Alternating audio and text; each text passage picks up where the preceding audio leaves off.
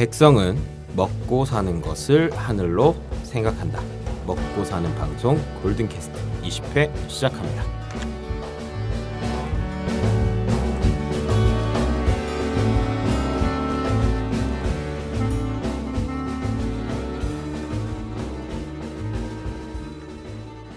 안녕하세요. 안녕하세요. 안녕하세요. 어 네. 누구야? 여자 목소리가 들리고 있습니다. 오 네, 이제는 여성이 필요한 시대 아니겠습니까? 그렇죠. 절대적입니다. 제발 패널을 함께 해주실 분을 항상 모집하고 있습니다. 여성분들. 우리 올려야 되는 거 아니야? 사람인 이런 데다가. 그러니까 평, 남녀 평등을 어. 위하여 어, 여성 패널이 꼭 필요함을 어, 밝히겠습니다. 어, 안녕하세요. 각자 소개를 간단하게 하자면 저는 골든 캐스트 골디 임재성입니다. 네 안녕하세요. 안녕하세요. 저는 골든 캐스트 슬기 언니 김슬기입니다. 네. 안녕하세요. 저는 오랜만에 같이 함께하게 된 김세은이라고 합니다. 네. 네. 어떻게 이렇게 살을 많이 빼셨어요?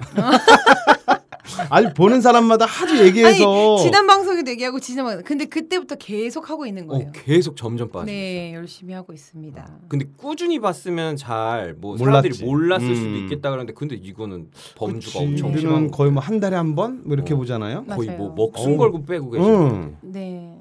시집을 가야 되니까요. 네. 알겠습니다. 아, 지금. 어, 타자들이 많이 준비되고 있으니까요. 대기 태울게요. 음. 네. 네. 음 어떠세요 요새? 뭐가 요새 어때? 음, 힘들어요. 힘들죠? 예.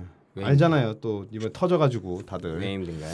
광고 때문에. 일단 음. 뭐 광고 쪽 하고 있는 분들은 많이 힘들죠. 네, 지금 제가 전에도 우리 이제 방송 들어보시면 나오겠지만 뭐 이렇게 막 상위 노출 이런 거 있잖아요. 지금 아휴 뭐 말도 마요. 지금 바이럴 회사들 한 50%는 없어졌다 그래요. 음, 음. 그렇겠죠. 많이 힘들어졌습니다 지금. 음, 뭐 이제 자체적으로 진행하는 경우도 되게 많아질 것 같고 그쵸. 그다음에 어차피 변화 폭은 꾸준히 있을 거라고 예상했었던 거니까 뭐 살아갈 길을 또 계속 찾아야 되겠죠. 아니 뭐 예상은 했는데 갑자기 이렇게 돼 버리니까 그냥 벙찌는 거 있죠. 네. 그냥. 음, 우선은 저희 취지가 크게 두 가지가 있었는데 사실상 음. 따지고 보면은 먹고 사는 이야기가 가장 큰 골자였고 그 중에. 이제 두 가지 형태로 나뉘어 있었단 말이죠. 음. 그래서 어, 사실상 보면은 일반적으로 우리나라에 퍼져져 있는 먹고 살 수 있는 또 이야기들 네. 그런 것들을 찾아갖고 이제 대화를 해보는 거랑 음. 그 다음에 먹고 살 수 있도록 어떤 뭐 창업적인 거라든가 음. 아니면 마케팅적인 거라든가 뭐 이런 것들을 이제 알려드리는 걸로 시작이 됐죠. 그래서 이거저거 깎이고 나다 보니까 지금은 그냥 우리 맘대로 하고 있는데 이제 마음을 비웠어요 사실 마음을 마음을 비웠기 때문에 뭐 좋은 정보들이 올라오면 그런 것들은 꾸준히 말씀드릴 거고요. 네. 그 다음에 저희는 뭐 이제는 맘 편하게 저희가 하고 싶은 소리를 하면서 살기로 했습니다. 네. 네 오늘은 크게 두 가지 주제를 좀 가지고 와봤어요. 음. 네 뭐예요? 일단은 사는 게 쉬울 리가 있나 같이 먹고 사는 이야기에 네. 음, 일단 성과 연봉제라는 범위가 좀 있을 거고요. 음, 저번 주에 아니다 시간 네, 없어서 못했던 네, 거. 맞습니다. 네. 굉장히 좀 중요하게 작용이 될 수도 있을 것 같아서 음. 어, 이야기를 더 해보려고 했는데 우선은 조금 공부 아닌 공부를 좀 하고 왔어요. 어, 어, 그리고 골디야. 아니요 기대하지 마. 네, 그 다음에는 사실상 이거는 좀 정말 끔찍했고 그랬던 이야기지만 여성 패널을 모시게 된 이유가 강남 묻지마 살인에 대해서 이 살인 사건에 대해서 이야기를 좀 해볼까 해서 모셔봤습니다. 네. 남자들끼리 아무리 떠들어봐야 어, 공감을 못한다라고 또 생각들을 하실 거고 그 다음에 어떻게 그 무거운 마음을 사실 이해할 수 있겠습니까? 저야 뭐 그나마라도 딸을 낳는 순간부터 완전히 180도 생각이 많이 바뀌었잖아요. 네. 음. 정말 그 페미니스트적인 것까지는 아니겠지만 그래도 굉장히 여성 상위로 막 생각하면서 좀 사는 그런 사람이 좀 됐는데 그렇게 딸을 낳은 이후에 키우면서 굉장히 많이 생각이 바뀌었는데 남자들끼리만의 한계가 어느 정도 있을 거라는 걸 좀 예상하고 있어서 여성 네. 패널을 또 모셔보게 됐습니다. 네. 어, 우선은 첫 번째 이야기부터 좀 시작을 해보죠. 네, 가볍게 좀 성과 연봉제, 뭐 가볍지만은 않은 주제인데 어떻게 알고 계십니까? 성과 연봉제라는 것에 대해서. 성과 연봉제. 그러니까 내가 뭐 예를 들어서 뭐 성과를 많이 내면 어? 네. 그만큼 또 많이 받아갈 수 있는 거고 네네. 맞잖아요. 그거 아니에요 이 말이 뜻이? 음 그렇죠. 응. 일단은 보면은 연봉제의 또 다른 말이라고 볼 수도 있어요. 그러니까 예전에는 월급 형식이었잖아요. 네. 그때는 이제 호봉제가 됐죠. 호봉제. 응. 네. 그러다 보니까 계속 어, 회사를 다니는 연수가 늘어나고 늘어나면 그러면은 월급도 금전적인 것도 올라가고. 음. 예, 뭐 어떤 그런 것들이 어, 차등지급이라는 형태가 일한 기간으로 이제 쳤었단 말이죠. 어 그런데 이게 네. 성과 연봉제면 네, 내가 연봉 같은 경우는 이제 1년에 한 번 협상을 하잖아요. 네, 근데 그 결과는 네. 그러니까는 그 그러니까 연봉 협상할 때 내가 얼만큼 그 뭐야 수입을 이뤘는지 네, 얼만큼 내가 그렇죠. 성과를 했는지 매출을. 그걸 모르잖아 매출을. 어 대기업의 기준도 그렇고요. 음. 그다음에 중소기업 그 연봉제가 아니지, 그렇고. 그러면. 어 일단은 아직 월급 형태의 그 모습이 남아 있긴 한데요. 음. 근데 또 많은 회사에서 이, 이 연봉제가 굉장히 도입된 지 좀 그래도 시간이 오래 지났지 않습니까? 네네. 그러면서 성과를 갖다 풀마 리포트 같은 것들이 나왔어요. 그래서 음. 플러스 마이너스에 대한 점수를 통해서 인사 고과에 정확하게 반영이 되고 그 다음에 그게 이제 연봉에 어, 들어가게 되죠. 음.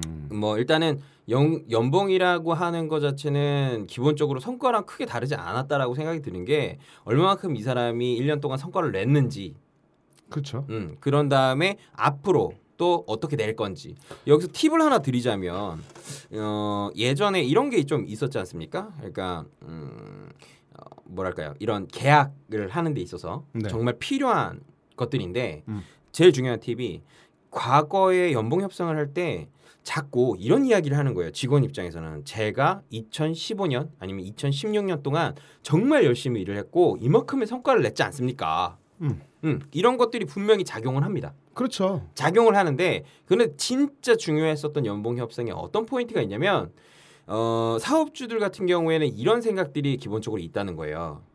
네, 그 어떤 생각이냐면 너한테 주어진 연봉은 오랫동안 그러니까 2015년이었던 2016년 동안 일할 거에 대한 거를 정해 놨던 거예요. 음. 그러니까 이미 당신한테 갈 돈은 주어져서 만들어져서 나간 거예요. 그렇기 때문에 너가 얼마만큼 열심히 일했느냐가 중요한 것이 아니고 음. 앞으로 너가 어떤 성과를 나한테 가져올 수 있느냐를 이야기하는 게 협상의 가장 중요한 포인트예요. 그렇죠. 그러니까 앞으로 내가 얼마만큼 네, 할 거냐 네, 네. 이건데 네 맞습니다. 그걸 내가 어떻게 알아 본인이? 모르면 어?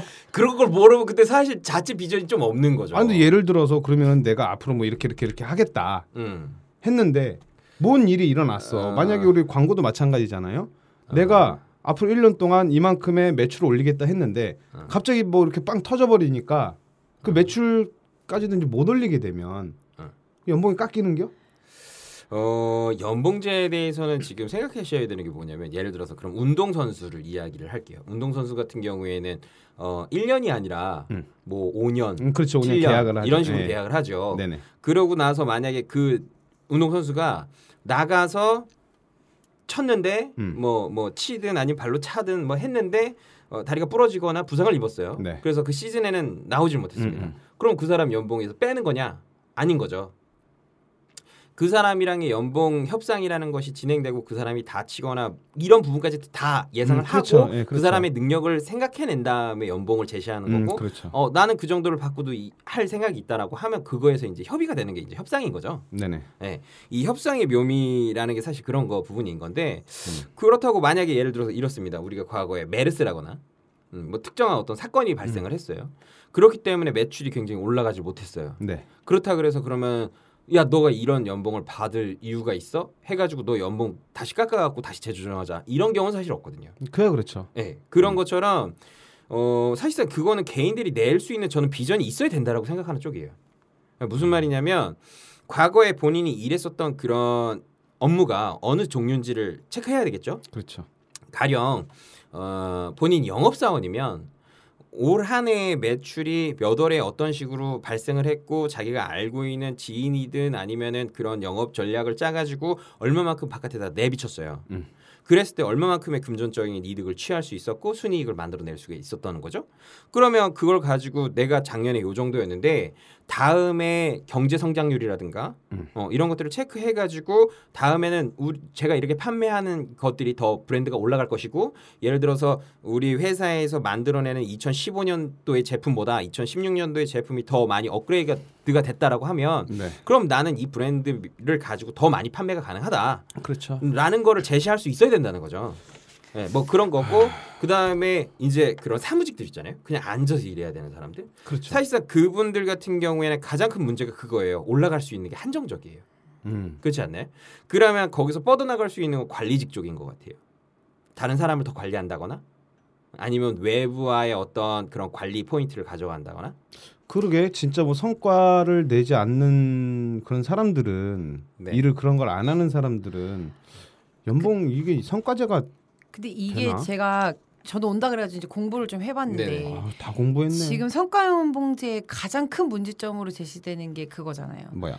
성과를 평가할 기준이 없다는 거. 그렇죠. 음. 내가 하고 있는 일이 간, 간, 한 회사 안에서도 네가 하는 내가 하는 일이 다 다른데 음. 그거를 어떠한 기준으로 평가를 할 거며 음. 어 그래서 얘는 얼만큼의 성과를 냈고 얘는 얼만큼 성과를 냈는지를 판단하는 것도 어떤 기준이 정확히 없기 때문에 어떤 그 위에 관리직의 사람이나 음. 아니면 어떤 그 윗사람의 평가로 이루어진다면 그건 또 사람이 평가하는 거기 때문에 그렇죠. 그렇죠. 그러니까 그 부분이 지금 가장 큰 문제가 되고 음. 있는 거더라고요. 음. 음. 그렇죠. 예, 그리고 이제 그러다 보니까 직장 근로자들은 그거를 지금 반기지 않는 네. 상황이 되는 게 사실 보면서도 당연히 그런 느낌이 저도 들더라고. 요 제가 그 입장이 우리 회사가 성과 연봉제로 바뀐다. 음.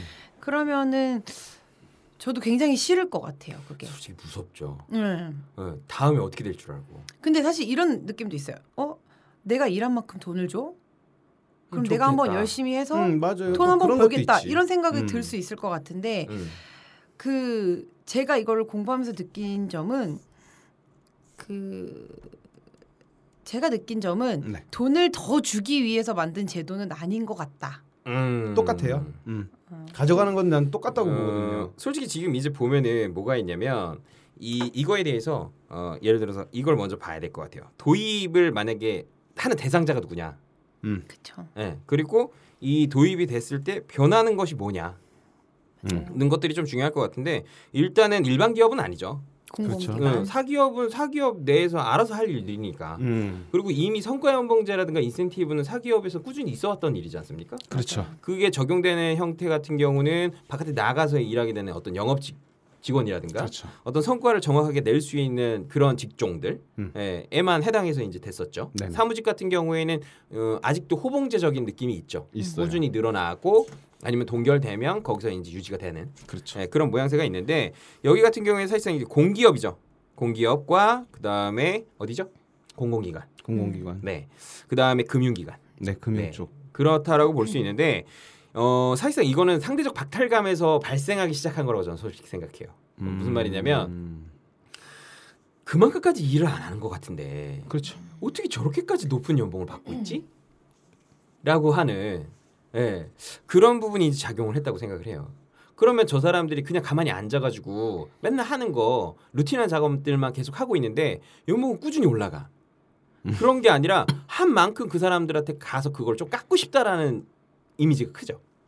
그렇죠. 예. 제가 봤을 때는 그런 취지가 좀 크고 그러면 이게 이제 갑자기 시행이 되는 거냐? 예, 뭐 사실상 이제 우리 처음에서 보면 저는 사실상 솔직히 뭐 우리가 간단하게만 놓고 보면 지지한다, 지지하지 않는다라는 입장이 될 수가 없다라고 생각해요. 왜냐하면 우리가 사는 데랑 달라. 음, 그렇죠. 어, 공감이 사실상 그렇게까지 되지 않아. 근데 이게 나중에 어떻게 보면 공기관이라든가 이런 것들에서 많이 예, 정착화되면 그럼 결국에는 이것도 사기업에서 가져오려고 들 거예요. 그렇겠죠. 모든 직종에. 음. 네. 그렇게 되면서 빈부의 격차가 또 커지겠죠. 네. 지금 일종의 보면은 아직 노동 개혁이라든가 이런 게 어, 노동자 입장에서 제대로 논의가 되지 않았잖아요. 네. 네, 그런 상태인데 원하는 건 뭐냐면 정규직과 비정규직에 대한 어떤 비정규직 철폐와 그 다음에 만약에 이게 존재를 해야 된다라고 한다면 그러면 둘 사이에 간극을 좀 좁히자. 게 주요 취지가 가장 있는데 음. 근데 이거에 대한 도입으로 이루어져서 어떤 시선적인 것들이 이렇게 만들어지면 토대가 만들어지면 이 결국엔 또 사기업으로 들어왔을 때 어, 또 위험할 수 있다라고도 볼 수 있을 것 같아요. 음. 음, 그래서 어쨌든 어, 이게 2010년부터 이미 공공기관 자체에서는 성과 연봉제를 도입했었다라고 하고요. 저도 요거는 조사를 하면서 알았어요. 이제 막 하는 거라 그래갖고 굉장히 위험해지나 싶었는데 10년부터 네, 2010년부터였다고 하고요. 공공기관에서? 그다음에, 네, 공공기관. 1에서 2급까지만 우선적으로 도입을 해서 시행을 음, 했다고 합니다. 고위직. 네, 고위직이죠. 음. 네, 고위직. 어, 고위직에서 시행을 했고 2016년도 1월 28일 기재부에서 공공기관 전 직원을 대상으로 확대 도입하라는 권고안을 확정해서 음. 올해 안에 모든 공공기관과 준정부 기관에 도입을 시키려고 하고 있어서 이제 문제가 발생한 거라고 합니다. 네. 그리고 요거 같은 경우에는 6급까지만으로 알고 있어요.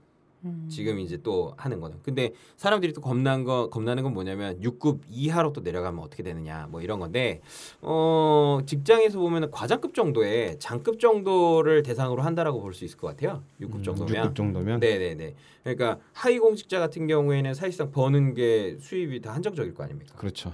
예, 뭐 그렇다 보니까 일단은 어 이런 음, 성과적으로 보일 수 있는 대상자들을 먼저 대상으로 하겠다 뭐라는 취지였던 것 같아요. 예. 음.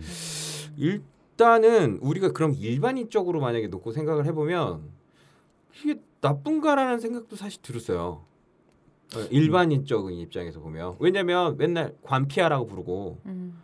예, 그 다음에 철밥통이라고 부르고 네. 예, 그 다음에 도대체 뭘 하는지도 모르겠고 맨날 TV 뉴스 같은데 나오면 여기서 여기로 떠넘기고 여기서 여기로 떠넘기고 맞아요. 맨날 이런 모습만 보고 있으니까 정부 기관에 대한 신뢰가 엄청 떨어져 있는 상태 아닙니까? 그렇죠. 그러니까 더 열심히 일하라고 이거를 시키겠다라고 하는 취지로만 놓고 보면 이걸 왜 반대하는 거지? 그냥 밥그릇을 지키려고 하는 건가? 라는 생각도 그 저는 반대의 생각을 해요. 음. 그 아, 관피아를? 음. 위해서 이 제도를 하고 있을 수도 있다라는 생각을 하는 거예요. 음. 왜냐하면 이거를 이제 제 생각도 그런 게 좋은 취지에서 정말 이상적으로 우리가 생각한 대로 어 이걸 시작하니까 나는 더 많은 성과를 내기 위해서 더 열심히 일하고 그렇죠. 그런 사람에게는 그만큼의 혜택이 돌아가는 제도가 네네. 되면 가장 좋은 이상적인 모습인데 응. 우리나라 특성상 네. 네 고위층에서 이게 먼저 시작된다는 거는 어느 쪽으로는 조금 그런 관표적인 요소가 있다라고 생각되는 이유가 음. 이 사람이 마음에 안 들 경우에 어 저 사람은 저 성과자야 내보내자 이게 음. 쉬워질 수 있다는 거예요 공식화될 수 있어요. 아 그러니까 그러네. 성과 평가를 하는 거예요 저 사람을 어 그래서 어 너는 성과가 안 좋아 지금까지 성과 수 평가를. 이렇게 했어 음. 그럼 너 너는 계속해서 이런 성과를 받았어라고 평가가 됐기 때문에 너무 쉽게 해고할 수 있는 법 적으로 보장될 수 있는 요소가 생기게 돼버리는 거고 그렇기 음. 때문에 또 내가 친한 사람 내가 편한 사람 내가 대- 같이 일하고 싶은 사람을 어 이랑은 성과가 고성과자로 더 높은 혜택을 줄 수도 있고 그렇죠. 그렇게 또 활용될 수도 있는 여지가 있지 않을까. 음, 되게 위험하죠. 오, 네. 그러네. 근데 그거는 진짜 있을 것 같아요. 결국에는 인사고과를 할 때 어, 우리가 제일 무서워하는 직장인들이 무서워하는 게 상, 직장 상사 아닙니까? 인사고과를 반영시킬 수 있는 직장 상사들. 그리고 그 사람들이 일단 술 먹자 그러면 술 먹어야지. 뭐 집에서 김장이라도 담근다 그러면 김장 담그러 같이 가야지. 결국에는 그런 형태를 많이 보였었죠. 네. 예. 그런 것들 때문에 또 무서울 수도 있는데 어쨌든 정부에서 이걸 확대하고자 하는 이유에 대해서 보자면 음. 경쟁 부재로 인한 비효율과 근무 연수에 따른 인건비 부담. 음. 네. 그것 때문에 어떤 그 어, 경쟁을 유발시켜 가지고 어, 분위기를 좀 강화를 하고 음. 어, 적자가 큰 지방 공기업을 어, 예로 들어서 도입의 당위성을 말하고 있다라고 합니다. 음. 네. 그러니까 왜 왜 지방은 똑같이 돈을 주고 있는데 이만큼 일했다라고 해서 근데 왜 이렇게 성과가 안 나와? 어. 그러면 너네 이제 경쟁해. 잘하는 사람만 돈 더 줄 거야. 뭐 사실 일견 보면 또 합리적인 이유를 들고 있어요. 음. 근데 요거에 대한 어떤 문제점이 또 뭔지 일단은 좀 생각해 볼 부분이 있는 것 같아요. 그렇죠. 그러니까 이제 네. 제일 중요한 건 그건 것 같아요. 내가 일해서 열심히 했다는 걸 평가해 줄 기준이 없다는 거. 현실적으로 굉장히 디테일하고 굉장히 자세하게 평가가 되어져야 될 텐데 그것들이 잘 되어질 수 있을지가 가장 큰 의문이 드는 부분이고 또 제가 이걸 가지고 고민을 해봤어요. 만약에 우리 회사로 예를 든다. 그러면 나보다 더 늦게 들어온 직원이 나보다 더 많은 돈을 받아갈 수도 있는 부분이 되는 거잖아요. 음. 그런데 어 다른 직원이 입사를 했어요. 그러면은 그 선배들은 그 직원한테 업무도 가르쳐 주고 음. 내가 하고 있는 일을 같이 하기도 하고 그래서 전체 이제 팀원이나 일의 이런 효율을 높이는데 지금 그렇게 될 경우에는 내가 지금 후배를 봐주고 뭐 할 여력이 없는 거야. 음, 그렇죠. 난내 걸 하는 어, 거야. 난 내 돈을 벌어야 되니까. 그러네. 근데 고위 그러니까 오래된 직장인들에게는 그만큼의 노하우가 있고 경력이 있고 신입이 할 수 없는 일들을 하거나 아니면 신입이 오래 걸릴 일을 짧은 시간 내에 할 수 있다는 능력이 있기 때문에 그만큼 인정을 해서 호봉을 음. 돈을 주는 건데 그거를 나온 성과만으로 한다? 그거는 사실은 조금 더 삭막해질 수도 있겠네요. 네, 더 삭막하고 음, 직장 그러네. 생활이 정말 직장 돈 생- 어. 버는 예, 기계 맞아. 공장 같은 음. 느낌이 되지 않을까 싶은 예전에 그 사회 초년생 때 회사를 선택해야 되는 그 방법 중에 좋은 방법 중에 하나가 뭐였었냐면 어, 그 회사에 무조건 젊은 사람만 있느냐. 음, 네, 그러니까 어떤 나이층의 격차가 좀 있고 오랫동안 일한 사람이 있어 보이느냐였어요. 음. 사실상 회사에 딱 들어가자마자 몇 년 일하셨어요? 라고 물어볼 수는 없는 거 아닙니까? 그렇죠. 네, 그러다 보니까 나이 격차가 좀 있어 보이면 아 이 회사는 저렇게 나이가 좀 있는 사람도 오랫동안 다녔구나라고 이제 인식할 수 음. 있다는 거였죠. 그렇죠. 예, 그게 어떤 그 판별하는 판별법 중에 하나기도 했었어요. 근데 요새는 음. 워낙에 뭐 벤처 같은 데는 워낙에 젊은 층들이 되게 많다 보니까 그렇죠. 조금 판별하기 어려운 부분도 없지 않아 있겠지만 음. 네, 선택의 부분이 있었지만 예전에 그런 이야기들도 있었죠. 근데 어쨌든 오랫동안 여기서 근무했었던 사람들 같은 경우에는 성과적인 느낌이라기보다는 정말 어떻게 보면은 중심이 돼주는 역할들을 또 해왔던 맞아요. 거잖아요. 음. 예, 그리고 세세하게 하나하나 되게 다 알고 있고 그 다음에 몇 년 동안 여기서 발생했었던 것들에 대한 어떤 문제가 있었으면 문제가 있었던 것들 이런 것들을 되게 다 잘 알고 있는 거거든요. 경험이 많은 거죠. 음. 그렇죠. 그거는 정말 무시할 수 없는 거고 어 그런 건데 이제 그 격차가 워낙에 많이 심하니까 음, 사실상 보면은 몇 백만 원 차이가 이제 나는 거죠. 그렇죠. 그렇죠. 예, 상위층과 네. 근데 이제 이제 막 들어온 직원들이든 아니면 이제 올라가야 될 직원들 입장에서 놓고 보면 저 사람이 그렇게 대단한 걸 하지 않는 것 같은데 음, 예, 저렇게까지 돈을 받아가야 되나? 라는 사실 생각도 작용했다고 보여집니다. 음, 네네. 뭐 어쨌든 그렇죠. 일단은 주요 내용만 한번 훑어보고 또 넘어가도록 할게요. 네. 어, 지금 이거 갖고 또 얘기를 많이 하게 됐는데 성과연봉제 대상을 기존 간부급에서 최하위 직급을 제외한 비간부직까지 확대하는 거였고요. 고성과자와 저성과자의 기본 연봉 인상률 차이를 기존 2%에서 평균 3%대로 확대를 시킨다는 거였어요. 음. 그리고 성과 연봉의 경우 3급까지 성과 연봉 비중을 20에서 30%로 하고 차등폭을 두 배로 적용한다는.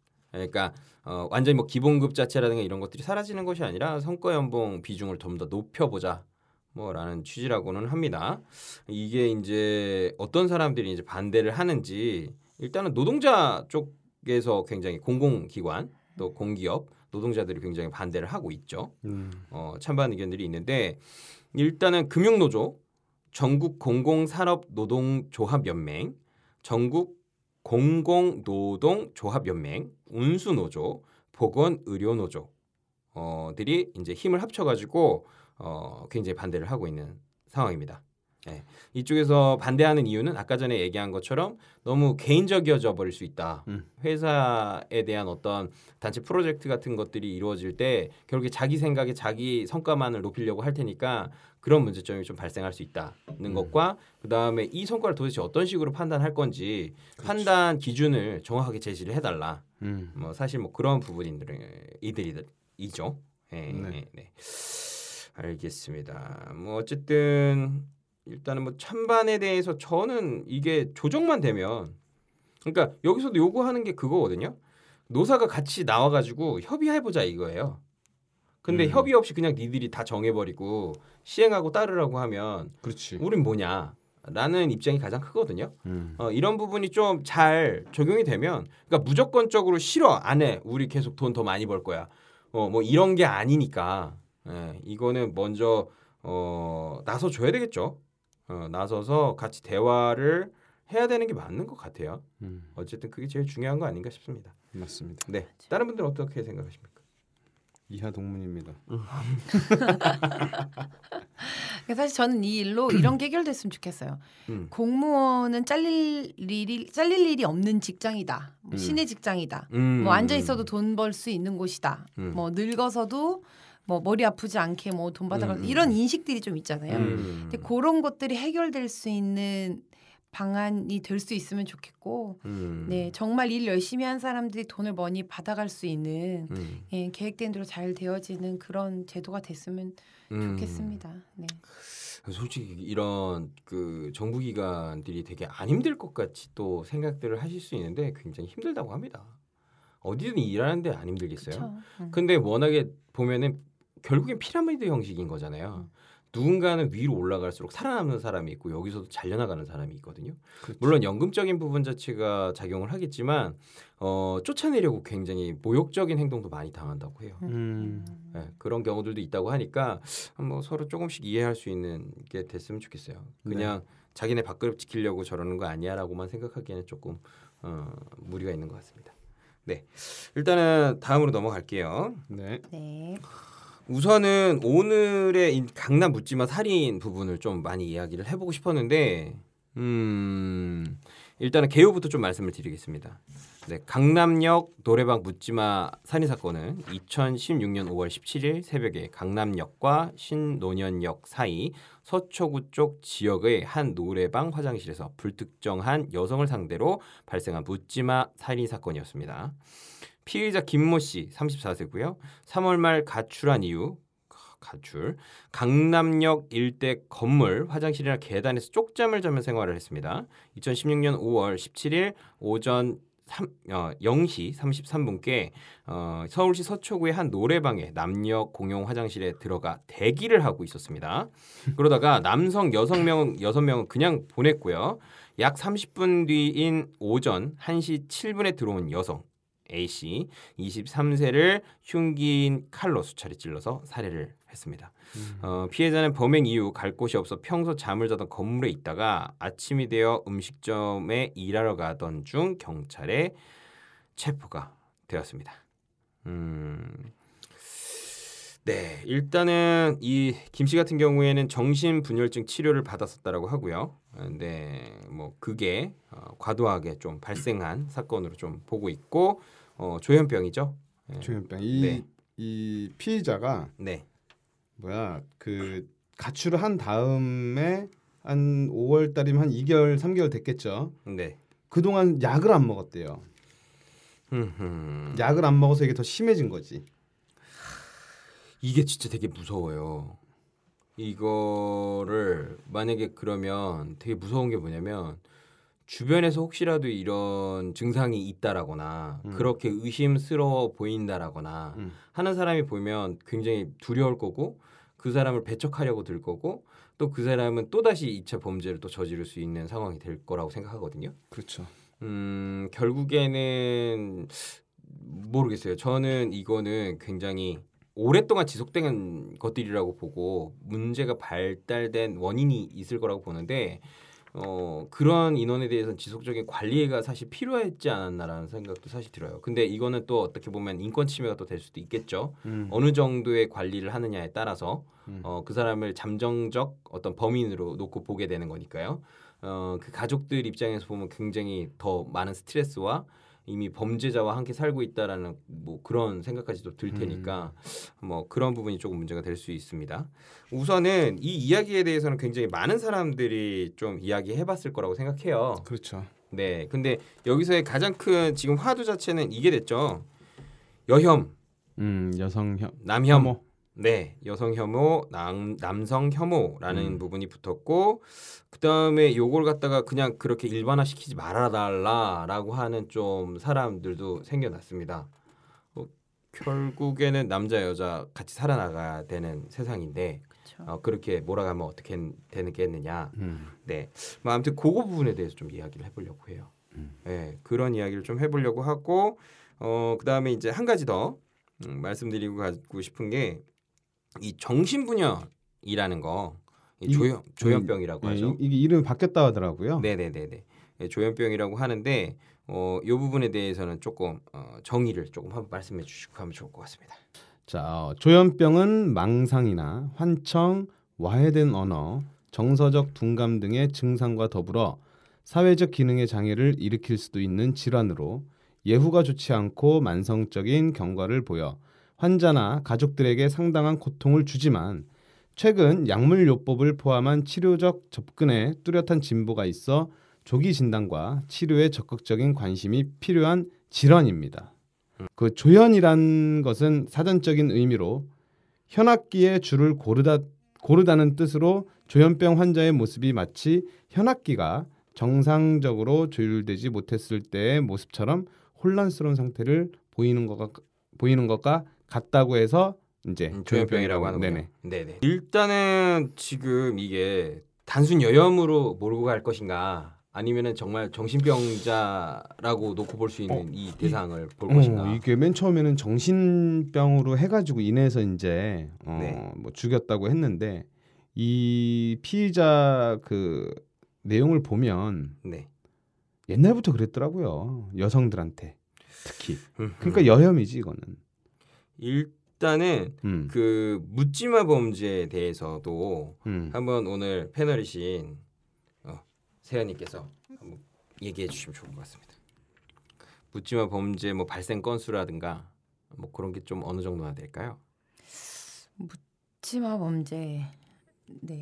그 최근에 5년간 연간 50건씩 발생하고 있는 걸로 지금 나타났다고 하고요. 음. 어. 그 최근에 주요 그런 주요 원인들이 약물 남용, 정신 질환 요런 게 지금 대부분이었다고 해요. 음. 근데 지금 2012년 이후로 지금 계속 꾸준히 지금 늘어나고 있는 추세고 음. 네, 올해도 벌써 어, 기존에 작년까지의 숫자를 벌써 넘긴 상태여서 음. 예, 작년보다 또 올해가 더 늘어날 것으로 지금 예상이 된다고 해요. 음. 근데 이제 범죄 유형별로 제일 많은 게 상해가 가장 비중, 많은 비중을 차지하고 있고, 음. 네 이번 그 강남역 사건처럼 예, 그 묻지마 살인도 한 해에 10건에서 18건이 계속 발생하고. 있다고 네 합니다.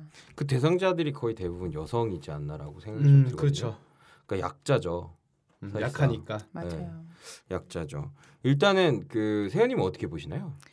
근데 저는 이 일이 그 남자 그그 이번 살인 사건 저지른 사람의 그 본인 자체가 여자에 대한 그런 안 좋은 감정 갖고 있었던 거잖아요. 음, 맞아요 네. 근데 음 그냥 안타깝죠. 정말 그 얘기밖에 할 수가 없는 건 것 같아요. 음. 그러니까 물론 네. 일단 너무 억울한. 상황이죠. 도대체 참. 뭘 잘못했다고 이 뭐라 묻지 마라는 거? 진짜 엄청나게 말도 안 되는 상황인 거잖아요. 그렇죠. 예, 묻지도 따지지도 않고 그냥 막 와서 공격을 해버린 거잖아요. 숨어 있다가 방어할 틈도 없이. 돌로 모르는 사람을 하고. 일면식도 없는 사람을 왜 그러냐고 그 저도 저 CCTV를 봤었는데 네. 그 범인이 먼저 와서 거기 앞에 서 있다가 음. 들어가 있고 음. 그다음에 그 피해자분이 화장실에 들어가고 음. 그 이제 그 영상을 보고 또 다음 영상이 또 하나가 또 떴더라고요. 그게 본 게 이제 남자친구가 음, 음, 노래방에 있던 남자친구가 그 피해 장면을 확인하고 현장을 목격하고 나와서의 모습이 담겨 있는 CCTV를 봤는데 아, 아 정말 끔찍해가지고 음. 음.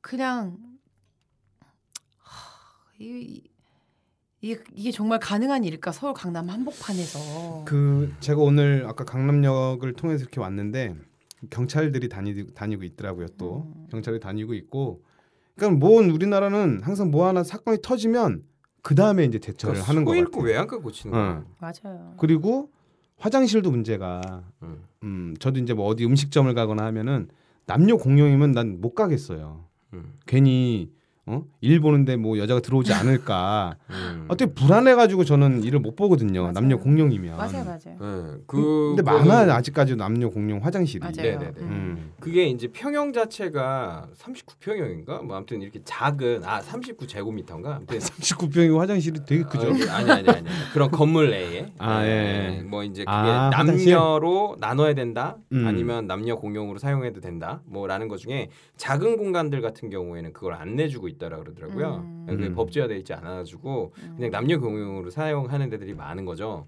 음.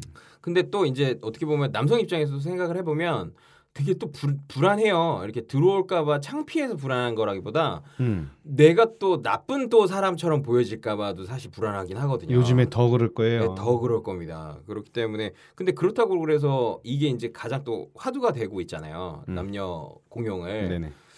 이게 작은 건물들에다가 이제 여자 화장실과 남자 화장실을 나눠라라고 하면 이게 나눌 수 있는가? 또 아, 근데 이게 또 본질적인 얘기를 하자면 음, 그게 남녀 공용 화장실이었든 아니었든은 사실은 중요하지 또 않을 중요하지 것 않- 같아요. 음, 음, 그렇죠. 음. 이 피해자가 음. 예, 여자 화장실에 숨어 있을 수도 있, 있- 그쵸. 있는 거고. 내가 오늘 한 명을 어떻게 하겠다 마음 먹으면 마음 먹고 네 시작한 거래요. 얼마든지 음. 그리고 저는 굉장히 이, 이 사건에 있어서 가장 소름 끼치는 부분이 뭐였냐면 음. 그이그 살인을 하고 그 이후에 한 10시간 정도를 아무렇지도 않게 그 강남역 주변을 그 강남을 걸어 다니고 그냥 생활을 하고 더더군다나 본인이 뭐 이제 길거리 생활했지만 그곳에 있다가 아침에 또 일하러 가고 그런 과정들이 음. 그 안에 또 스쳤을 많은 사람들이 있잖아요. 그렇죠. 어, 근데 그게 만약에 내가 그 사람 옆을 스쳤었다. 생각만 해도 사실 너무 아. 소름 돋는 일이거든요. 근데 그게 너무 아무렇지도 않게 그 일을 벌이고도 그럴 수 있었다는 거. 어, 그러니까 굉장히 소름 돋고 굉장히 어, 그건 조현병을 앓고 있는 사람만이 그렇게 할 수 있겠죠. 그렇죠, 그렇죠, 그렇겠죠. 어. 일종의 이게 그 정신분열증이라고 볼 수 있는 것 중에 또 사이코패스적인 것도 작용을 하나 또 맞아요. 되게 궁금한 음. 부분이 있잖아요. 네. 그러니까 일단 사람들은 기본적으로 아주 조금씩의 정신적인 그 성격 장애를 가지고 있는 사람들이 많이 있어요. 음. 뭐 예를 들어서 편집증성 성격 장애라든가 그리고 뭐 분열성 성격 장애라든가 음. 뭐 강, 강박성 성격 장애라든가 굉장히 가벼운 이야기들이거든요. 음. 뭐 이런 것들이 가지고 있는 특징적인 것들이라든가 그런 것들도 뭐 예를 들어 갖고 이런 거예요. 혼자 있는 걸 좋아해요.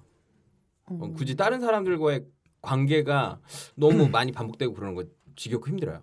음. 어, 그냥 근데 누구라도 보면 언제든 혼자 있고 싶을 때가 또 있잖아요. 그러니까 어떤 식으로 받아들이냐에 따라서 어, 가지고는 있는데 그럼 이 사이코적인 사람들은 뭐냐면 반사회성 그렇죠. 예, 성격 장애거든요. 음. 그러니까 굉장히 나를 공격하려고 들고 음. 어, 내가 누군가를 뭔가 어, 폭력적 으로 어떤 것들을 하는데 어, 문제는 뭐냐면 그러고도 자기의 감정의 일말의 어떤 죄책감이라든가 이런 것들이 없는 거거든요. 음. 근데 저번에도 말했었지만 어 누구였죠? 우리 그 연쇄살인마 연쇄살인마 유영철 음, 유영철. 네, 유영철 같은 경우에도 제가 잠깐 말씀드리고 갔습니다만 완전히 그 사회성이나 이런 게 결여되어 있었던 건, 거냐 재밌었던 거그 사람이 제일 무서웠었던 게 사람을 썰고 있는데 그걸 딱 등분을 내서 썰려고 하는데 근데 자기 딸한테 전화가 오는 게 무서웠대요 음, 그때 음. 얘기했었다. 자기 딸이 알까봐 음. 그러니까 굉장히 어떤 일부분적으로 결여되어 있는 거죠. 그런 게 모든 것들이 아니고 그러니까 전체 대상자들 다 막을 수는 사실 없을 거라는 거예요. 그렇죠. 음. 네. 근데 요번에 이제 어떤 식으로 이제 많이 범지고 있냐면 또 일베가 또 나왔죠. 네, 일베와 또왜 그래 진짜? 남혐이라고 하는 이제 메갈이라고 하는 애들이 또 음. 나타났어요. 그래서 일단은 어, 서로 이제 싸움이 붙었죠. 음. 예, 이걸 왜 남혐으로 몰고 가느냐? 그렇죠. 또 이거 그러니까 이거 또 여혐으로 왜 또 몰고 가느냐? 뭐 이런 식으로 이제 서로 나눠 가지고 어 뭐 심지어는 저기 강남역 10번 출구 쪽에 와 가지고 단체 뭐 그 화, 화환도 하고. 보내고 뭐 일베에서 아, 미친 것 같아요. 솔직히 아, 오늘 아까 지나오는데 깨끗하던데 10번 출구 이제 딱 아, 치- 딱, 딱- 싹 정리됐어요. 예, 정리한 아. 것 같더라고요. 되게 비상식적인 것 같아요. 이거를 근본적으로 어떻게 막을지를 사실 생각들을 안 하고 있는 것 같아요. 음. 어 근데 이게 또 가능 여부가 또 되는지는 우리가 또 모르는 거니까 예를 들어서 정신과 치료를 받은 사람들 대상으로 모두 다 어 뭔가 정기 검진을 받아야 되고 그 사람이 어떤 식의 행동을 했고 어디에 이동을 하는지를 뭐 체크하기 위해서 음, 무조건적으로 계속 감시를 할 수 있는 것도 아니고 그렇다고 뭐 전자 발찌를 또 채울 수도 없고 음. 약을 약만 잘 먹으면 괜찮다고 했는데 음. 하여튼 집 나와서 그래 가출해가지고 3개월 동안 약을 안 먹어서 이게 더 심해졌다 그러니까 음.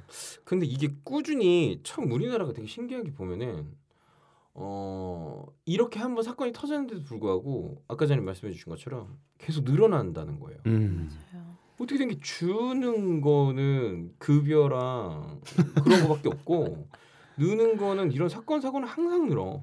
이거 제가 아까도 얘기했듯이 지하 상가에 보니까 이제 경찰들이 왔다 갔다 하는데 이것도 잠깐일 거예요. 아, 잠깐. 그러다가 예를 들어서 또 한 번 터지면 또 난리 나고.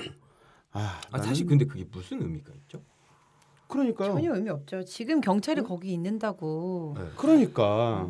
그러니까 이제 보여주는 거죠. 그냥 정부에서 이렇게 한다. 어? 어 어 느 정도 그런 게 작용을 한다고 하더라고요. 예전에 어떤 일종의 그런 거 있잖아요. 깨진 유리창 이론이라고 하는 음. 그런 게 뭐냐면 어 유리창을 이렇게 좀 깨놓고 놔둔 차와 깨, 깨끗하게 놔둔 차를 네. 어, 어떤 빈민가 쪽 그러니까 사람들이 어떤 할렘 같은 그런 쪽에다 이제 세워놨는데 깨끗하게 있던 차는 깨끗하게 오랫동안 지속이 된 거예요. 근데 조금이라도 깨져 있었던 그 유리창 하나가 깨져 있었던 그 차는 완전히 망가져 있었어. 요 음. 음. 그러니까 망가져 있는 모습을 보면은 더 망가뜨리고 싶다. 음. 뭐 이런 이론적인 것들인데 그래서 이제 거기서 어떤 주지사가 그런 이론을 가지고 낙서를 지우기 시작했거든요. 그러면서 음. 범죄율을 굉장히 줄였어요. 음. 예, 그게 굉장히 유명한 이론인데, 음. 음, 사실 그런 쪽으로 어떻게 보면 집중을 해야 되지 않나라는 생각도 사실 들어요. 그러니까 원인과 그런 것들을 어떻게 보면은 그래서 그 이야기가 나왔을 수도 있다는 거죠. 공용 화장실이라든가 음. 음, 위험 요소가 될 수 있거나 마찰이 계속 있을 수 있는 그런 공간들을 좀 없애는 건 어떠냐 뭐라는 의견도 사실 나왔었던 것도 뭐 합리적인 주장이 될 수 있고 그 다음에 지금 이제 경찰들이 돌아다니고 있으면서 하는 것도 어떻게 보면 제 2의 범죄가 촉발될 수 있잖아요. 서로 남혐이다 여혐이다 하면서 붙어가지고 뭐 싸운다거나 음. 뭐 그런 대상자들이 있는데 그러니까 뭐였냐면 코끼리 탈을 쓰고 나간 애를 갖다가 걔가 이제 일베 회원이었다고 하는데 걔를 이제 집단 구타를 한 거죠. 네, 구타했대요? 네, 뭐 이렇게 두들겼다고 합니다. 아, 그래요? 네, 네, 네. 아, 아 구타까지는 아니고 그거 아니에요? 뭐 이렇게 벗기려고? 어, 어, 벗기려고 이제 뭐 신랑이 예, 버리다가 예, 예. 이제 경찰이 와서 이제 음. 저기가 됐긴 됐는데 근데 저는 몇 대 때린 것도 알- 때린 걸로 알고 있어요. 아 그래요? 네, 이렇게 치는 모습 같은 것들이 좀 있어가지고 음. 안 벗으려고 하고 아 탈을 쳤겠지 이렇게 그 때린 거요 그게? 뭐 그건 되게 상대적일 수 있으니까. 음, 알겠습니다. 네, 뭐 어쨌든 뭐 그런 또 2차적인 것들이 발생할 수 있으니까 또 필요하다라고도 볼 수 있을 것 같기도 하고요.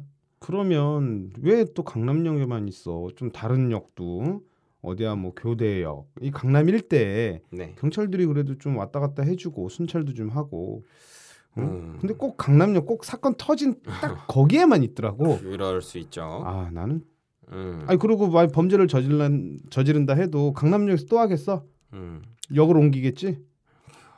근데 이게 사실 연쇄적인 거는 또 아니니까. 근데 음, 또 그치. 어떻게 보면 또 모방 범죄라는 것도 생겨날 수는 있죠. 음. 근데 어쨌든 여기서 우리가 이제 짚고 갈 건 뭐냐면 이제 정리를 좀 하나씩 해가자면 네네. 여혐이라는 거랑 남혐이라는 게 있는 걸까요? 어 저는 있다고 봐요.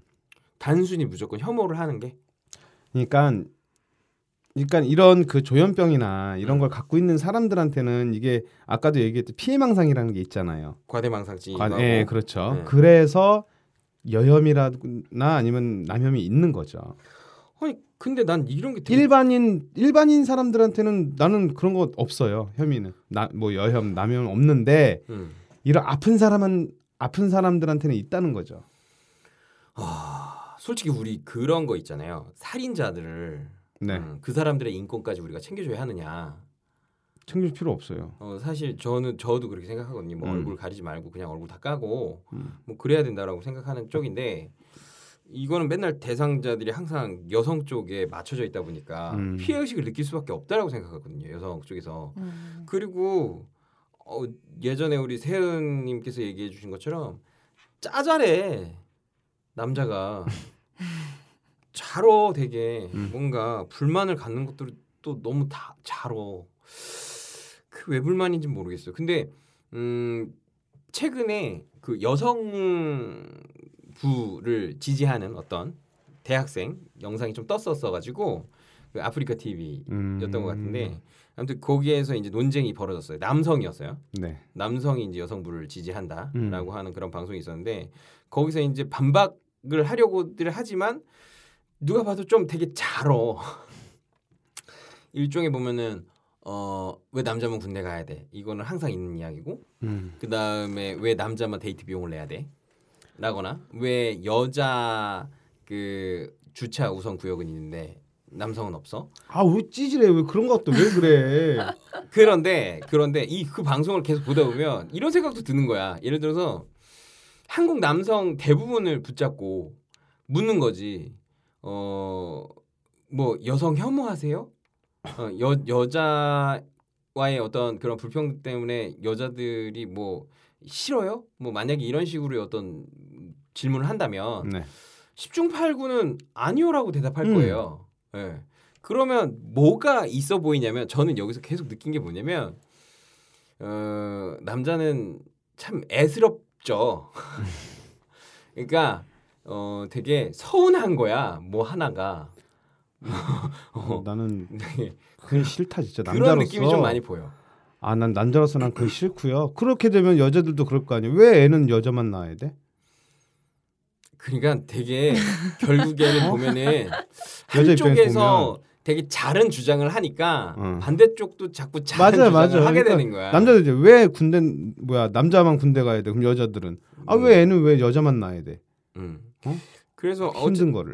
이런 거를 갖다가 이제 여혐이랑 남혐으로 몰고 가는 건 좀 아닌 것 같아요. 아니에요. 에이. 예, 우리가 진짜 격리된 사회로서 예전처럼 초등학교 때부터 아예 남초등학교, 여초. 여초등학교 이렇게 해놓고 어 그다음에 뭐 남 남중 남고 뭐 다 그런 식으로 해갖고 뭐 여중 여고 나눠 놓고 대학교도 다 그렇게 나눠 놓고 아예 뭐 지하철도 다 분리시켜 놓고 싹 다 분리해서 어, 정말 뭔가 여성과 남성과의 어떤 그 어떤 생물학적 결합을 위해서만 만나는 공간을 만들어 놓고 거기서 만난 다음에 끝나면 끝내버리고 사실 이렇게 살 거 아니면 서로 같이 계속 살아나가야 맞아요. 되는데 인도 인도가 전철을 탄 전철인가 버스를 타는데 남자 칸 여자 칸 따로 있어요. 음. 절대로 여자 칸에 남자 못 들어간대요. 음. 그런 게 있더라고 인도에는 음, 일단은 뭐 아까 전에 얘기 나온 것 중에 한 몇 가지만 이제 말씀을 드리자면 여성 주차 우선 구역 있잖아요. 또. 음. 거기에 남성 자동차를 댄다 그래서 어, 잡혀가지 않습니다. 네. 뭐 벌금 내고 그런 법적인 건 벌금 없어. 내지 않아요. 음. 그냥 근데 장애인 주차 구역에는 하지 마십시오. 네 우리 이제 이해해 주자는 거죠. 음. 그리고 뭐 서로 좀 양보해 주자는 거고 뭐 그렇게 좀 받아들였으면 좋겠고 뭐 또 여성 입장에서 보면은 그렇게 좀 많이 사랑받고 싶어하는 남자들 살짝 좀 이해해 주면 좋을 것 같고 서로 네. 그냥 이해만 좀 잘해주면 될 것 같아요. 네 요런 거는 음. 그런 게 맞는 것 같고 저는 이거는 여혐 남혐으로 가지는 않았으면 좋겠어요. 그런 건 아닌 음. 것 같아요. 그냥 그러니까 평상시 우리 같이 일반적인 사람들의 생각은 그냥 뭐 배려해 줄 수 있는 부분은 서로 배려해 주고 음. 이제 그렇게 살자는 부분인데 여혐 남혐의 이야기가 나오는 부분은 그냥 아까 저기 얘기해 주신 거 네네. 슬기언니가 얘기해 주신 것처럼 그런 부분인 것 같아요. 병으로 인한 음. 아니면 또 과거의 어떤 사건으로 이- 본인의 경험이나 뭐 사건으로 인했던 음. 뭐 이런 걸로 인해서 개개인적으로 남혐이나 여혐을 가지고 있을 수는 음, 음, 있죠. 있죠. 네, 네, 근데 수는 그게 있죠. 뭐 어떤 집단적으로 뭐 어떤 그런 걸 가지고 있다거나 음. 뭐 이런 문제랑은 사실 이번 사건하고는 전혀 음. 음. 상관이 없지 않을까 저는 그렇게 생각. 이 사람 개인적인 거였고 음, 개인적인 개인적으로 아팠고. 개인적인 일이고 그렇죠, 그렇죠, 그렇죠. 근데 음. 너무 안타까우니까 이제 사실 많은 이야기들이 나오는 건데 음. 근데 개인적으로 제가 아는 그 동생 중에 한 명은 여자인데 그 그 학창 시절에 이제 그 성폭력 음. 이라는 이제 일을 당했어요. 음. 그러고 나서 그 뒤로는 남자가 싫은 거야. 음. 무섭고 괴롭고 같이 어느 한 공간 안에 있는 것도 너무 힘들고 음.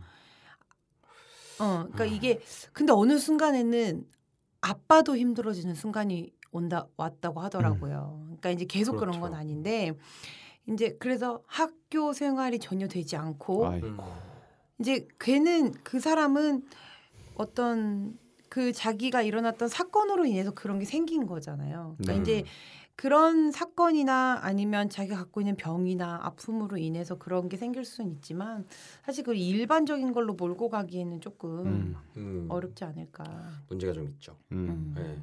일단은 그 솔직히 이런 생각들을 좀 가지고 있거나 어떤 이런 루머성 이야기들 때문에 어, 좀 그쪽으로 치우쳐지는 남성 여성이 좀 없었으면 좋겠고요. 어 그다음에 좀 이제 중요하게 우리가 좀 얘기해 보고 싶은 게 뭐냐면 그럼 이제 앞으로 어떻게 하면 이런 것들을 좀 사전에 방지할 수 있는 방법은 없을까? 그런 건 좀 없을까요? 어떻게 생각하세요? 아, 근데 벌써 어려운데. 이런 얘기를 하는 건 좀 아닐지 모르겠지만 음, 음. 저는 방법이 없다고 봐요. 그러니까 그런가? 없어요. 방법이 없다. 어려워. 왜냐면 내가 오늘 나는 내 눈에 띄는 사람 누군가 한 명을 꼭 죽일 거야. 라고 마음을 먹고 집을 나섰으면 음. 음. 어떻게 누가 감당할 수가 없어요. 그 그렇죠. 사람이 맘 먹었는지를 누가 알 수가 없잖아. 그러면 내가 지금 그 마음을 먹어서 예를 들어서 이, 여기서 딱 나가서 난 5분 안에 내 눈에 제일 먼저 띄는 사람 죽일 거야. 그럼 나가서 보이는 대로? 찌르면 음. 끝이잖아요. 막을 수가 없어요. 근데 그거는 약간 이런 이제 가장 뭐 근본적으로 해결하자면 그럴 수 있는 가능성이 있는 사람들을 다 관리하자.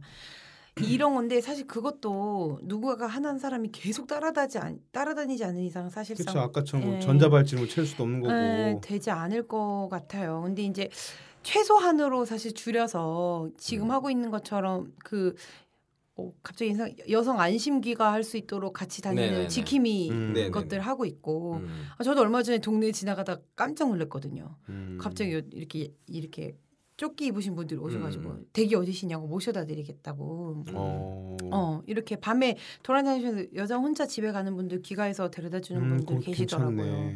그러니까 이제 그런 것들이 어쩌면 좀 뭐 피해를 막아줄 수 있는 것들이 될 수도 있고 음. 조금 줄여나갈 수 있는 방법은 있겠죠. 아무래도 경찰들이 이렇게 조금 돌아다녀주고 하면 다 뭐 그런 방법들을 좀 줄여나갈 수는 있겠지만 음. 묻지마 범죄는 사실상 막을 수 있는 방법은 그렇죠. 그러고 만약에 법 만약에 법을 좀 강하게 해서 예를 들어서 그 묻지마 범행 저지르는 사람 무조건 예를 들어서 뭐 사형이다. 그러면 음. 그게 또 사형인데 음. 묻지마 살인을 저지른 사람은 음. 뭔가 정신적으로 아픈 사람이잖아요. 또 그럼 심신미약으로 들어갈 거 아닙니까? 그러니까 그러면은 또 뭐 아 그 사람은 그걸 모르는 거니까 아이 뭐 나 이 사람 죽이 나 나도 죽어도 돼 이거야. 저는 이 심신미약의 기준부터 사실 없어져야 된다고 생각해요. 음. 어, 솔직히 그리고 어 저는 솔직히 좀 되게 강한 어, 처벌을 되게 원하는 편이기도 하고 그 다음에 연령층 같은 경우에도 좀 낮춰야 된다라고 생각해요. 이제 강력 범죄가 음. 연령층이 굉장히 낮아졌잖아요. 음. 음. 근데 손방망이 처벌이라든가 아니 뭐 솔직히 어른 입장에서 놓고 보면 저렇게 창창한 아이 인생 망칠 거야? 나중에 쟤도 이 순간 지나고 나면은 어, 정신 차릴 때가 있겠지. 근데 살인은 그거는 아이 그거는 솔직히 저는 음. 굉장히 방조라고 생각, 방관이라고 맞아요. 생각하고. 그렇죠. 예, 그렇기 때문에 어떤 그런 강력 범죄가 일어날 수 있는 것들은 그리고 이, 이런 초창기에 사례가 있었다면 솔직히 보면은 외국 같은 경우에는 프로파일링들이 미리 좀 이루어지도록 해놨잖아요. 음. 예, 그리고 사실상 우리 아까 전에 지킴이 이야기를 하셨는데 이 안전 지킴이 같은 경우에 경, 결국에는 본인들이 자원봉사로 나서 주시는 분들이 굉장히 많거든요.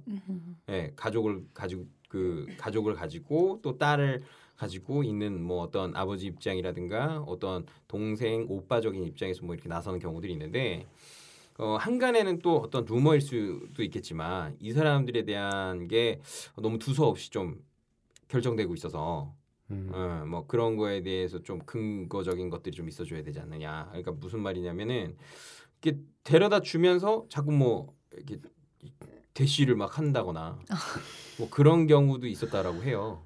아 정말 끝이 없네요. 예. 음. 예. 근데 또 우리 어떤 큰 살인 사건 같은 경우에도 보면은 유치원의 운전사였는데 뭐 그런 사람이 어떤 범죄를 음. 일으켰다거나 음. 사실 진짜 더 그렇게까지 다 생각하기 시작하면 정말 무서운 상황이긴 하지만 맞아요. 적어도 어떤 특정 대상자들에 대한 프로파일은 간직이 되고 어 그것들에 대해서는 우리나라 이제 우리나라뿐만 아니라 이런 IT적인 것들이 많이 발전하지 않았습니까? 음. 기본적으로 그 사람이 가지고 있는 뭐 폰이라든가 음뭐 물론 뭐 다른 폰을 사용한다거나 뭐 그럴 수도 있거나 아니면 폰을 두 개로 막 나눠 가지고 사용한다거나 뭐 그렇게까지 하면 이미 저는 그건 범죄를 일으킬 생각으로 좀 그렇게 할 거라고 생각이 들거든요. 음. 그런 대상자들에 대해서는 솔직히 저는 인권이 필요 없다고 생각해요. 그렇게 위험한 대상자들은. 인권 음. 필요 없죠.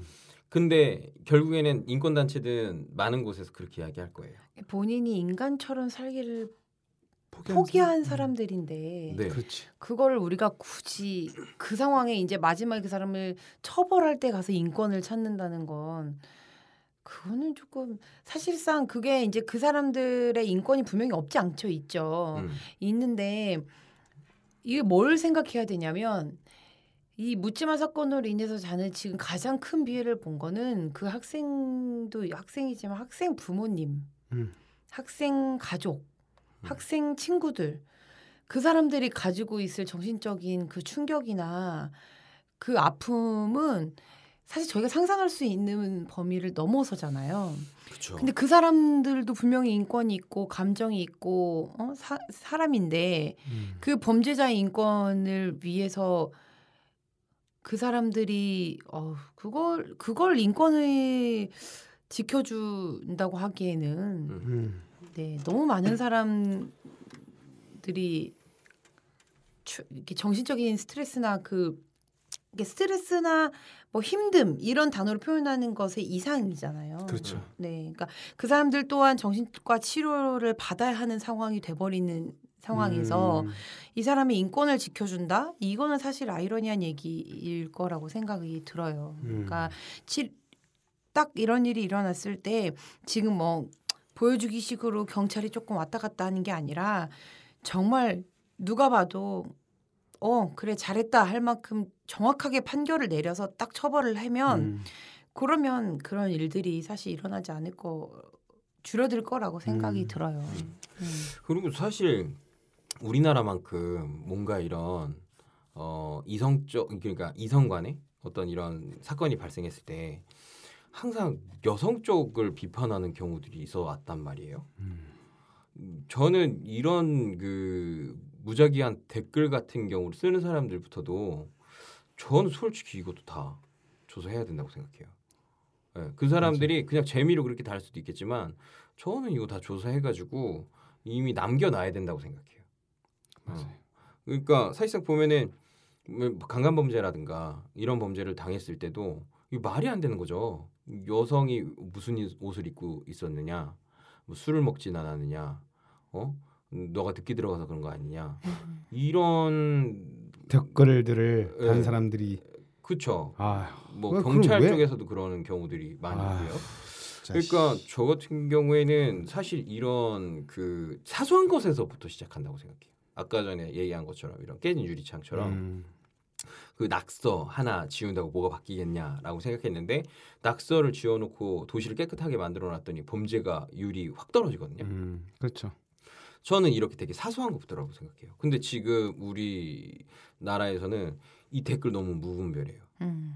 물론 이걸 조사하기 시작하면 숨고 막 하겠지만 이렇게 특정적으로 돌출되는 대상자들 같은 경우는 이거는 근데 명확해야 되겠죠. 옳은 걸 옳다라고 얘기하는 것과 그리고 자기 의견을 이야기하는 것 정도는 음. 있을 수 있겠지만 장난으로 네, 되게 무분별하게 아유. 이거에 대해서 공격적이라거나 아니면은 너무 그 상대에 대한 입장 없이 뭐 혐오스러운 발언들이라든가 이런 것들을 하는 사람들 같은 경우에는 추적해서 그런 사람들에 대해서 이미 정보를 가지고 있어야 된다고 생각해요.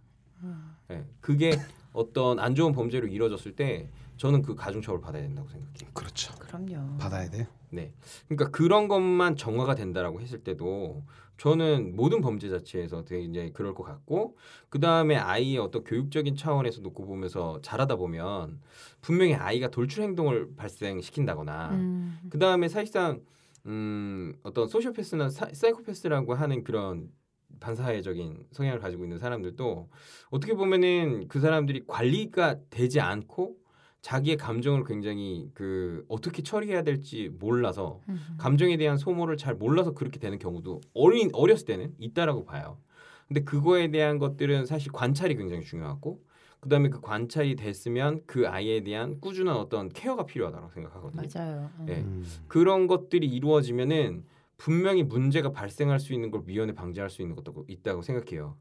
음. 근데 물론 헌법에서 주장하는 무죄 추정의 원칙이라든가 음? 뭐 이런 것들이 위배될 수도 있겠죠. 그 다음에 잠정적 범죄자라고 낙인 찍는 것처럼 보여질 수도 있겠죠. 아 그런데 음 솔직히 모르겠습니다. 그 어느 양쪽을 다 만족시킬 수는 없다라고 생각해요. 근데 그거를 어, 목적을 조금 달리하면 괜찮을 것 같아요. 음. 그러니까 지금 어떤 생각인데 그 리스트의 사람들을 분명히 그 사람을 치료하고 있는 그 담당 전문의라든지 이런 사람들은 충분히 파악할 수 있잖아요. 음. 파악할 수 있고 그들의 가족도 알 수 있고 때로는 본인이 그거를 인지하고 있는 사람들도 있잖아요. 그러면은 사실 중증 환자들을 보건소에서 관리하잖아요. 음. 그래서 이번 메르스 사태 있을 때도 중증 환자들은 가장 먼저 그 저 백신을 맞게 하고 음. 이런 조치들이 있었단 말이에요. 근데 그 중증 환자들도 뭐 이렇게 분류돼서 따로 이렇게 되는 환자들인 거잖아요. 음. 그런 것처럼 그 경찰서에서 관리하는 어떤 그 범죄자로 추정하고 뭐 잠재적인 범죄자로 이렇게 판단하는 게 아니라 보건소에서 관리할 수 있는 부분인 거죠. 음. 그러니까 뭐 중증 환자분처럼 음. 정말 이런 그 조현병이라는 그룹을 가진 사람으로서 각자 지역에서. 리스트를 가지고 뭐 치료를 잘 받고 있는지, 있는지, 약을 잘 먹고 약은 잘 있는지. 하고 있는지 그 경찰서적인 관리가 아니라 보건소에서 음, 질병으로서의 음. 관리를 어, 할수 있다면. 음. 그 환자에 대한 정말 그 보건소에서 할 수 있는 보건의 관리가 되는 음. 건 거라고 생각을 해요. 음. 그렇게 됐을 때는 또 이제 수반돼야 되는 게 보건의에 대한 어떤 사명감을 위해서 그 처우도 굉장히 좀 개선되어야 될 것이고. 그렇죠. 또 인력도 음. 늘어나야 할 것이고. 예, 뭐 그리고 네. 시스템적으로 완벽하게 좀 완비가 돼야 될 것 같아요. 맞아요. 예, 뭐 그런 것들이 좀 되면 좋지 않을까, 뭐라고. 생각이 좀 드네요. 맞아요. 네. 예, 괜찮은 것 같아요. 맞아 음. 근본적으로 치료하자면 아니 해결하자면 사실 그런 것부터 시작을 해야 되는 건 네네네. 것 같아요. 음, 맞아요. 그분들이 환자죠. 환자. 맞아, 맞아. 음, 네. 조현병을 앓고 있는 환자죠. 음, 맞아요. 아, 괜찮네요. 괜찮은 하여튼 방법이네. 참 음. 무서운 세상입니다.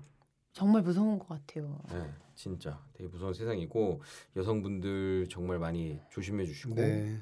솔직히 진짜 이런 사건 정도까지는 정말 도저히 그 남자친구 입장에서도 어떻게 막을 수 있는 방법이 없었겠지만 아니 근데 이제 보통 그런 얘기들 하잖아요. 아까 말씀해 주신 것처럼 아우 야한 옷 입고 빨간 립스틱 바르고 어 막 섹시하게 옷 입고 돌아다니면서 그 행동 여자들도 조심해라. 음. 뭐 이제 이런 얘기들을 할 수 있다고 생각해요. 저는 그러니까 음. 그렇기 때문에 범죄가 일어났어라고 말하는 거는 무리가 음. 있지만 음. 어느 정도 막 길거리 다니면서 술 막 잔뜩 취해가지고 제대로 걷지도 못하면서 옷은 옷대로 노출이 심하게 있고 막 그럴 수 있는 상황이면 음, 사실은 음.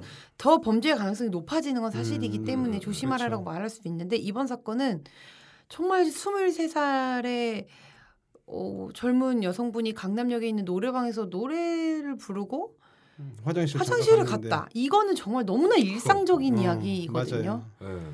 그러니까 이거는 어. 정말 그래서 더 안타깝고 음. 그래서 조금 더 속상하고 그런 그렇죠. 일인 것 같아서 누구라도 나였을 수 있다라는 맞아요. 게 정말 네. 소름 끼치는 거거든요. 맞아요.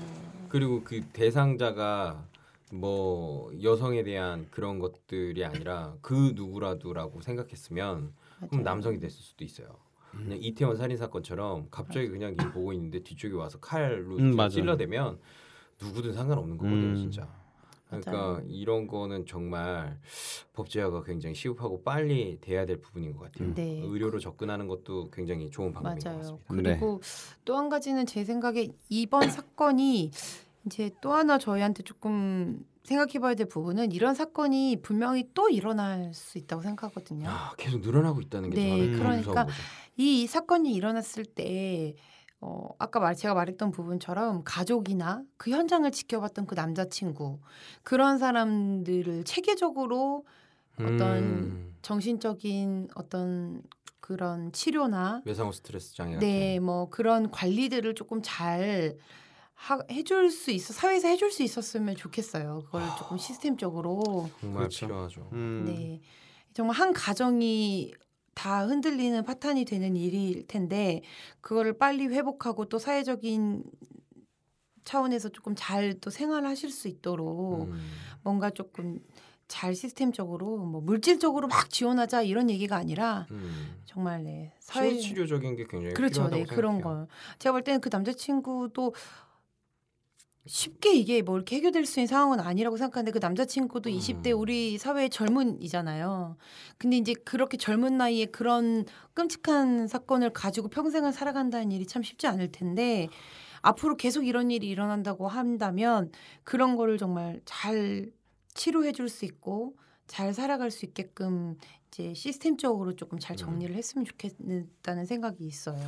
정말 다른 나라의 좋은 장점 같은 것들을 배워왔으면 좋겠어요. 정부에서. 음. 맞아요. 네. 맞아요. 다른 거를 뭐 추진하는 것도 뭐 여러 가지 중요한 일들이 있겠지만 결국에는 사람 사는 데는 복지고 그 다음에 이런 장애적인 부분을 해소시켜 줄 수 있는 것들이 되면 그러니까 토대가 돼 주는 거니까 사람이 음. 맞아요. 튼튼한 정신과 건강이라는 게 그러면 나중에 결국에 또 계속 그게 발전되고 좋아질 거라고 생각하거든요. 음.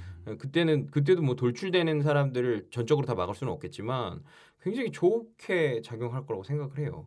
어, 많은 사람들을 아, 구할 수 있지 않을까 음. 뭐 그런 생각이 좀 듭니다. 아무튼 정말 깊은 좀 애도의 어, 뭐 인사를 좀 전하고 싶고 어, 정말 이런 일이 또 일어나지 않도록 우리는 주변을 많이 좀 관찰하고 그리고 남자가 됐으면 어, 사실 이런 성차별에 대한 뭐 또 역차별에 대한 이야기보다는 어, 좀 깊은 음, 오히려 제대로 된 이야기를 가지고 좀 서로 좀 보듬어 안아주고 지켜줄 수 있는 사람이 됐으면 좋겠어요. 맞습니다. 네. 맞습니다. 그러니까 결국엔 자기가 사랑하는 사람이 대부분 서로 이성인 경우들이 있지 않습니까? 어머니고 딸이고 뭐 와이프고 예. 뭐 결국에는 다내 옆에서 사랑하고 있는 사람들이 여성이고 남성이고 하니까 어, 좀 그랬으면 좋겠네요. 네 이런 일이 좀 없도록 저부터도 열심히 좀 눈에 불을 켜고 어, 생각을 해봐야 될 것 같습니다. 다른 분들도 한 마디씩 좀 해주시고 마무리하시죠.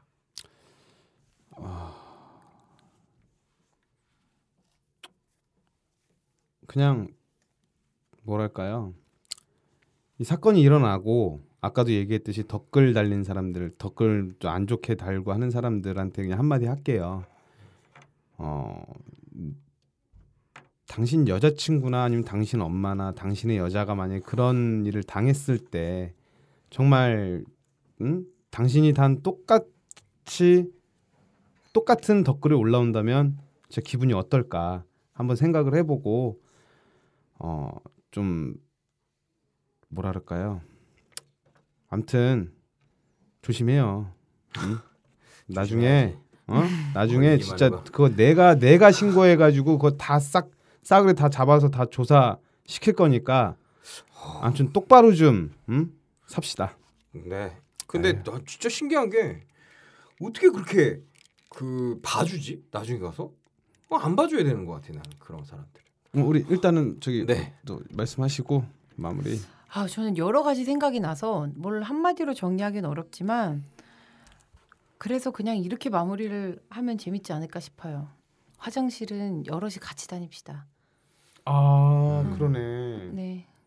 방법이 없어요. 맞네요 그래요. 뭔가 음습하거나 위험한 장소는 혼자 가지 마세요.